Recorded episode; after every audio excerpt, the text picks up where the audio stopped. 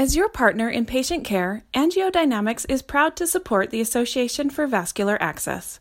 AngioDynamics offers products that may reduce procedure complications and improve quality of care, including the BioFlow PICC featuring Endexo technology, which is more resistant to thrombus accumulation than standard catheters based on in vitro testing, which does not necessarily predict clinical performance. Visit angiodynamics.com to learn more and for important risk information. AngioDynamics and BioFlow are trademarks and or registered trademarks of AngioDynamics Inc an affiliate or subsidiary. All other trademarks are property of their respective owners.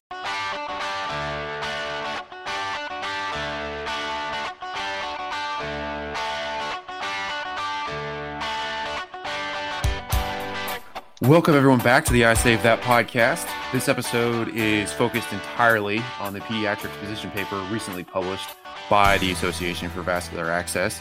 And the title of that position paper is Minimum Education and Training for Pediatric and Neonatal IV Insertion for All Clinicians.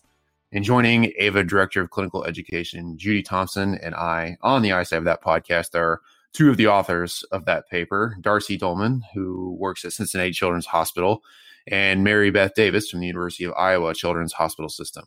Ladies, welcome to the show. Uh, it's good to talk to you, and, and thank you for joining us to chat about the position paper. Thanks, Eric. Thanks so much. Thank you. Mary Beth and Darcy can't can't wait to talk to you about this paper. Long time coming. It's super excited to have this released.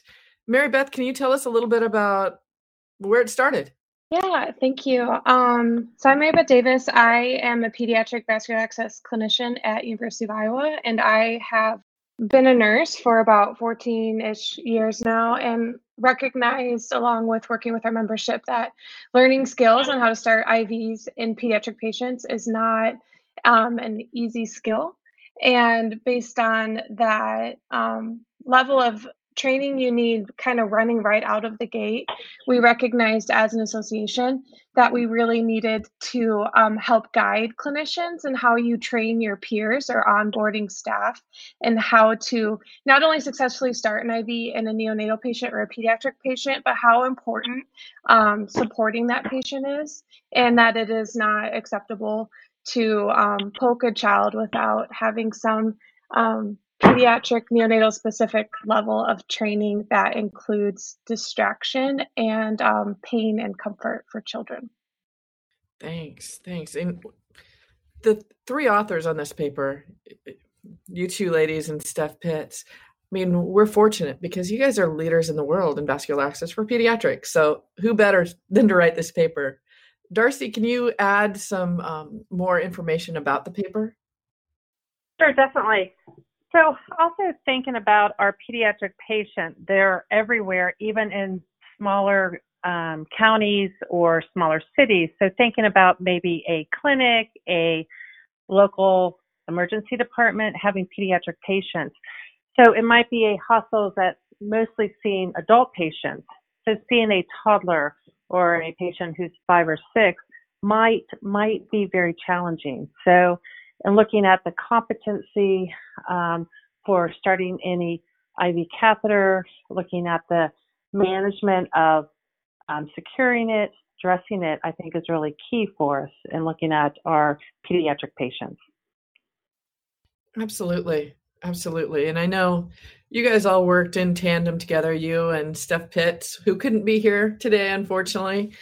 But this paper is really well written and it's super easy to follow, page long, and it has a great checklist along with it. So I think the inclusion of the checklist was was vital to really help people. So let's talk a little bit about that. Darcy, I know you were key in putting that together. How can clinicians use that? So, looking at the checklist, this is really looking at competencies um, with the key uh, factors for IV therapy. And some of the important parts that we felt was um, important was looking at the pain management, such as numbing cream, um, a vapor coolant spray, the jet um, injection. Also looking at the folding um, techniques, looking at our visual our visualization technology such as ultrasound, um, for placing any IV catheter. Um, also looking at the securement and dressing because as usual, our patients are very active, so making sure that that catheter is secured. And then looking at the documentation and then also the complications. So looking at it from the very start and um, throughout therapy.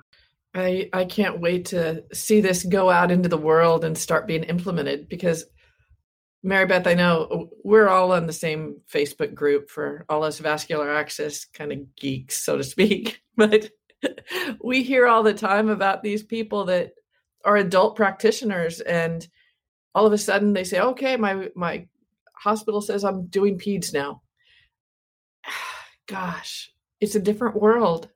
As you guys always say, they're not just little adults. So, how do you see this implemented?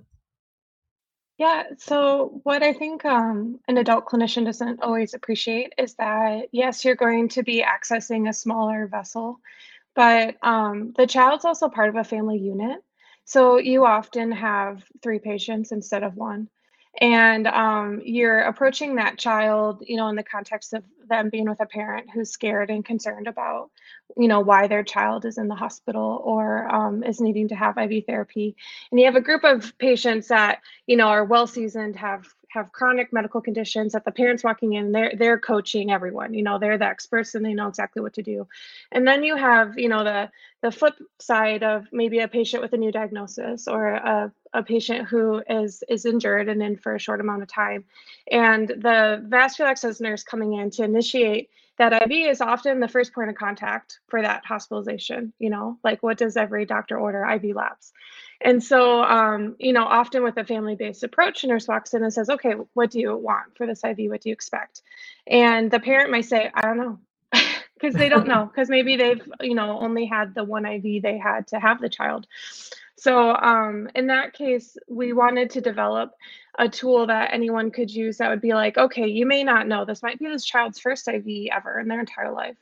And this is the, the minimum what we would expect for you to offer and to really be the advocate for that child because oftentimes the parents um, aren't aren't able to to always be the expert or be the voice of what will really help that child or they don't even know numbing cream exists or they don't know that there's a way that you can distract and support a child that they really don't have that fear or pain um, it's it's more than just one quick poke and we'll be over it because when the when those pokes add up um, the child isn't going to be over it. So it's just really to start um, to set the nurse or clinician up for success is really a good purpose of what we hope that this position paper will help do. I think it will. I think it will. And there there's some great studies out there. And I know Dr. Um, Baxter has done a lot of research and work on the trauma that needle sticks do to kids and what happens down the road. So, Darcy, I know you can talk to that too. Um, that once, if we poke patients and poke patients, especially as they're young, they become needle phobic as adults. Yes, they definitely do. And also, too, not even the actual poke, but it's also holding down down um, any patient. So, I think there's excellent ways for um, looking at um, the patient, maybe a neonate or an infant that we're, u- we're using some bundling and um, distraction versus that there's multiple people just holding down any patient. So um, as patients are getting older, they're very much traumatized in case they were maybe a toddler, somebody who's a school age patient that had multiple pokes, or it was very um, traumatic by having mul- by having multiple people be holding down any younger patient. Yeah, that would be frightening for anybody. I think. I mean, yes, an adult. It's like, wow, this is. I hadn't thought about it that way. That yeah, um, and go ahead, please. No, I was going to say too that this um, paper is really talking about the um, age group. So for younger patients, um, again, that we're using some bundling, the softer voices, um, having the parent present too is important. And then as patients are getting older, that you know, we have books or music or any lighted toys that the patient can be looking at. So I think that's really important for looking at that that actual room that we're doing any um, venipuncture. That it's very soothing, and we have appro- we have appropriate people there that are doing some more um, developmental type distractions for the patient. Or maybe we have a teenager that's very anxious. So then we're playing some music or just talking about school or sports. No, there's uh, we haven't talked about them yet, but such a vital tool, or tool is the wrong word, uh, an asset for the team or child life specialists mm-hmm. that I know adult clinicians don't think about right at the get go. And I've seen these child life specialists at work, and they're phenomenal assets. And I, uh, gosh, I'm excited about this paper. I'm excited about mm-hmm. what it could help in different different settings. The PIV has become such a hot topic in our in our world. It used to be everything central line and mm-hmm. the occasional midline. And now the PIV being the thing that Ava's creating education on it right now. You we're writing position papers on it. It's just so prevalent in our world that the our little PIV was forgotten for a while and now it's front and center. So this pa- this paper of yours couldn't have come any any sooner. I think it's it's perfect. Closing thoughts for I'm going to ask both Mary Beth and Darcy. Uh, closing thoughts on this practice and how we can continue to improve. Mary Beth, I'm yeah, I am really glad that you mentioned child life specialists because of course they are the expert. Like they they are very well educated, trained, have lots of experience, and they've really led a lot of the um, research and evidence of distraction supporting children. Unfortunately, they're just not in the hospital 24 hours a day. And so the expectation really needs to be that anytime a child is going to get poked with a needle, that that somebody is supporting that child in in a way and that um, the clinician feels comfortable knowing whatever range of child yes these top two things are are going to help me be successful um, in supporting the family and not only that but successfully inserting the iv thanks. And darcy let's get some closing thoughts from you as well. Yes i think child life is really key for us um, in looking at a patient getting any labs ivs um, and or having a nurse um, be looking at um, distraction methods. And then I think just in closing, looking at miniMAGIC too. So there's many patients getting multiple pokes and to really be planning. So if that patient's getting maybe therapy for two weeks, that we're thinking about a PICC or a midline versus a um, peripheral IV catheter that might last just you know a few days. So really looking at the miniMAGIC guidelines too. So we're putting the right um, device in at the right time. Perfect. Couldn't have said it any better. Ladies, thank you so much for your your time today, and I'm excited about your paper. I'm sorry Steph couldn't be here today, but I know she's busy doing other other good stuff for our practice. You guys have a great holiday. I'm uh, so excited to talk to you, and I know we'll be hearing a lot more of you both from in the near future. Thank, Thank you so you. much. Yeah, and just for in closing, uh, those of you listening to this podcast and want to read the position paper, feel free to go to avainfo.org slash position papers. It's pretty easy to remember. And it will also be, it is scheduled to be published in the spring 2021 issue of the Journal of the Association for Vascular Access, due out sometime in March. So thank you again, ladies. And thanks everyone for listening.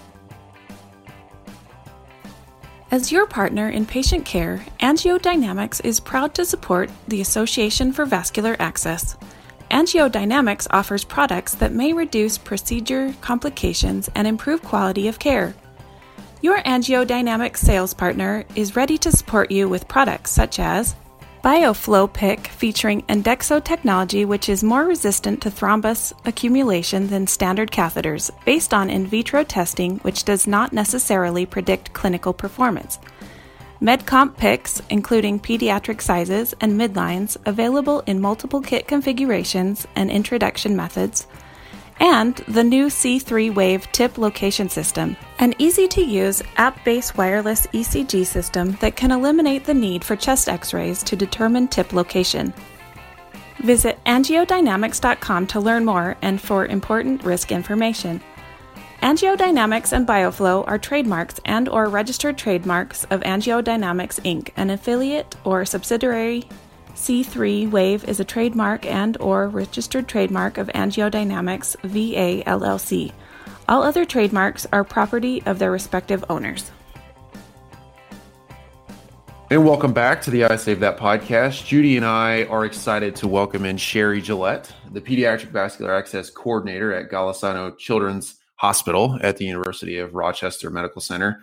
Sherry is here to chat with us briefly about her career in pediatric and neonatal vascular access and how the pediatric position paper recently published by the Association for Vascular Access that this whole entire episode revolves around can impact her practice. Sherry, welcome. How are you doing? I'm great. Thank you. Hey, Sherry. It's great to talk to you today. I'm really happy to be here the, today for you guys. This Thank is a you. really important topic and something I'm very passionate about. Thank you. Thank you for being here. So, you work in pediatrics and neonates. Have you always? Uh, yes, as a new grad, I started it actually at Strong in 1981 um, and joined the neonatal intensive care at that point um, as a new, as almost a new grad. I had about six months of pediatric experience prior to that. And uh, came there as a wide-eyed new grad kind of mentality um, with a whole new world that was open to me. I bet. I bet. So, the process of going from novice to expert. We all learned about theory in school, but it, this is a beautiful theory of novice to expert. How did you get from that new grad to where you are now as an expert in this field? It's pretty. uh, It's been a pretty long journey. Um, I remember the first year of of being a brand new nurse. You're very task oriented and not really understanding the scope of everything that is going on and what is happening with your patients. And I was lucky enough to identify a senior, more senior staff member who truly mentored me um, in the process. This girl could hit hit a hit a vein in a stone. Um, and she took me on. I asked her to take her- me under her wing, and she did. And for probably six to nine months, anytime there was an opportunity to place an IV, she would mentor me, whether it was just through assessment or actually walking me through and talking me through technique. Um, and it was probably took about three years where I finally felt like I was very proficient. And over time, I worked in the NICU for 26 years, um, became that mentor for others, um, really developing that skill. That is wonderful. And a lot of people do learn that way through mentorship. And hopefully we get that expert teaching our, our fledglings coming in. And that's a wonderful way to go. But we, we also need curricula that actually goes through. I think for the longest time it's our our PIV has been vastly ignored because it's just a PIV.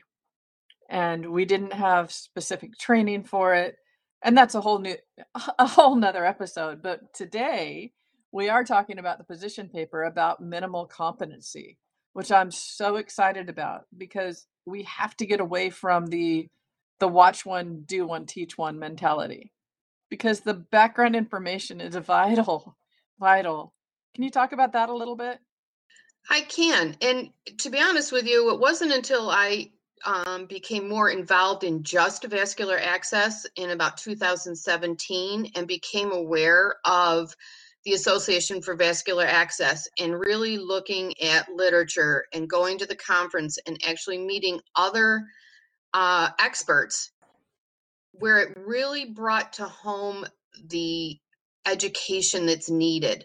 It's not just the see one, do one, teach one, it's the physiology, it's the understanding of the whole scope of what you're doing. Um, and as the vascular access coordinator, per, peripheral, guiding a new staff member with peripheral insertion success, all comes down, you're right, to the foundation of the education and training.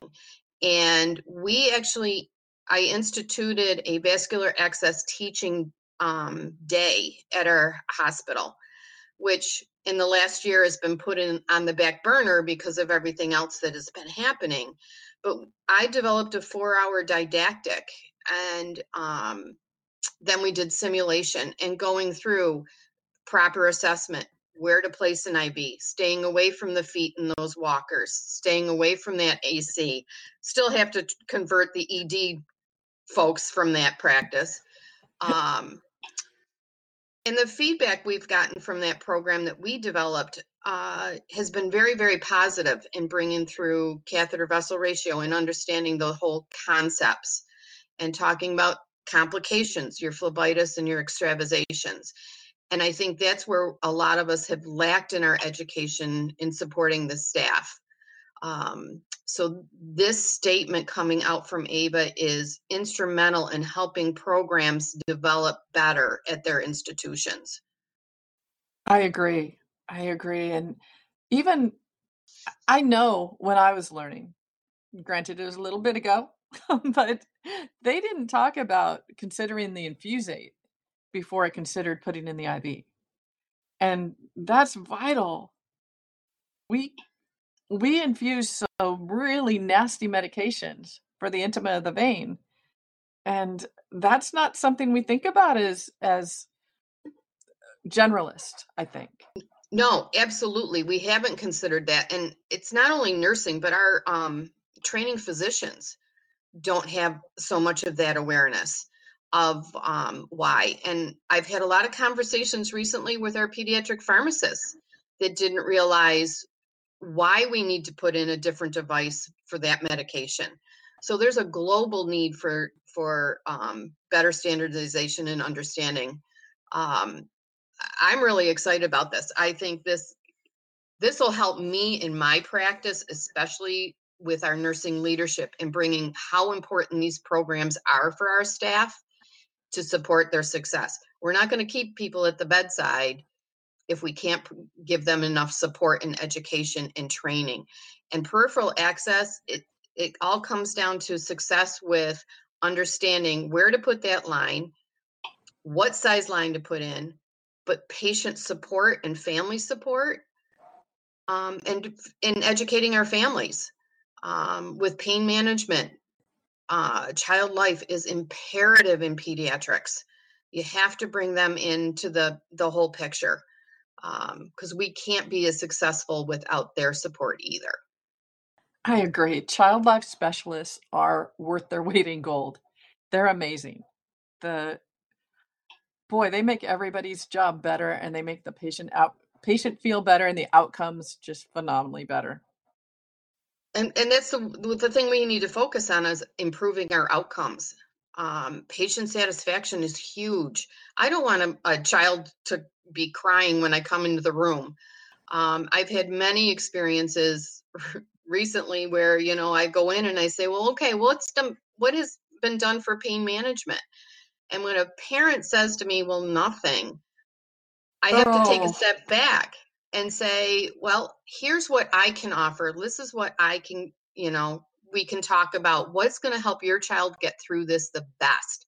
And not just your child, but you emotionally as a parent um, and they're like so relieved um, to have those options. Success rates are much higher, and that's what I try to um, really eh, um, focus on with staff. Is you have to encompass all these things to be successful. Um, and I think that's what this position paper really brings forward is the understanding of of the patient populations and how to help them through a procedure. Absolutely. You know, you were talking about the patient, um, the child crying when you come in the room. And I've had that happen with adults. If we don't care for our kiddos as they're growing up, we give them needle phobias. And as they grow up to be adults, Dr. Baxter, Amy Baxter did a webinar for us and talked about the the prevalence of needle phobia in adults now. And oh my gosh, it scares me. Well, I'm a prime example of a needle phobic adult. Me and too. my my teammates will eh, and everybody every staff nurse at the hospital knows when it comes time for flu shots, somebody's got to be holding my hand because the the heart's racing, the palms are sweaty. It is a known fact. I am probably the most zealous person for pain management because Agreed. of related experiences of pediatrics, but it's com- it's common knowledge. that uh, when it's time for Sherry to get her who flu shot, somebody's going to hold her hand. I have since gotten past it, but I know when I told my mom a while back when I came into the specialty, she goes, "You, you're scared to death of needles." I went, "I know, but it's easier the other way around. Once you learn more about pain management, I believe it gets it's better." But I learned so much listening to Dr. Baxter about what the physiology and what the how that happened that we have so many needle phobic adults. And it stems a lot to what we do to them as children. So this position paper has so many facets. And I think, yes, it's going to affect the pediatric and neonate population initially. But things roll uphill, so to speak, when you as you age, this is going to help for adults as well. Yeah, it's that downstream effect. And um it's funny. We we kind of joke as medical providers on who we want to take care of us should we be in the hospital as an adult. And uh, I have my pediatric nursing list that those people will be taking care of me. And one of the major factors is is that needle phobia. What we do for patients um, at our bedside, they don't transcend so much to the adult world. And that breaks my heart I mean, that's a whole nother topic for us for another day. Yes. I don't know why, as children are 11 or 12, we don't think as much about their pain. And once they turn 18, well, evidently pain doesn't matter anymore as much to, to many. And there's so many ways we can make this virtually painless. So Absolutely. I, I think that that's another topic we need to go into on another day because it, it's vitally important and that will change patients' experiences. Once we get vascular access specialists doing more of the pokes in the hospital and using more of these modalities that can make it virtually painless, oh, things will change. Outcomes will improve. People will smile more. And they'll come back. They yes, won't they be will. afraid. They won't yes. be afraid to seek medical care when they need it. Absolutely. Absolutely. Well, it has been an absolute pleasure talking to you today. And I I thank you so much for your time and your expertise and your passion in this practice. I've really enjoyed this, and I, I think this is such a huge foundation for where we can go um, looking at all those other factors. Absolutely. Well, thanks so much. Be safe. I know it's crazy out there right now, but uh, hopefully there's there's hope on the horizon. We see. There sure is. And thanks Thank you, again. Sherry. Thank Great you to so talk much. to you. Thank you. You can see the entire AVA network calendar on the AVA website at www.avainfo.org, which is also where you can join AVA or donate to the AVA Foundation. AVA is all over social media. You can follow the Association for Vascular Access on LinkedIn, Facebook, Instagram, Twitter, and Pinterest. Make sure you're subscribed to the I Save That podcast on iTunes, Spotify, SoundCloud, Stitcher, iHeartRadio, Pandora, or Google Play Music for our Android users. You can also find direct links to all episodes on each of these streaming services by visiting avainfo.org slash podcast. The topics discussed on the I Save That podcast are purely for informational purposes. You should personally seek the guidance of clinicians before making any decision that affects your health or the health of, of your patients. Listeners of this podcast are advised to do their own due diligence when it comes to making vascular access decisions. Our goal is to inform and entertain the healthcare landscape while giving you a starting point for your discussions with your own clinicians and professional advisors. By listening to this podcast, you agree that the hosts, our guests, our sponsors, and the Association for Vascular Access are not responsible for the success or failure of your health, your career, or any decision you make related to any of the information we have presented. The I Save That podcast contains segments of copyrighted music that was not specifically authorized to be used, but is protected by federal law and the Fair Use Doctrine, as cited in Section 107 of the U.S. Copyright Act. If you have any specific concerns about this broadcast or our position on fair use defense, please contact us at podcast at avainfo.org. No part of this broadcast shall be reproduced, transmitted, or sold in whole or in any part or in any form without prior written consent from the Association for Vascular Access.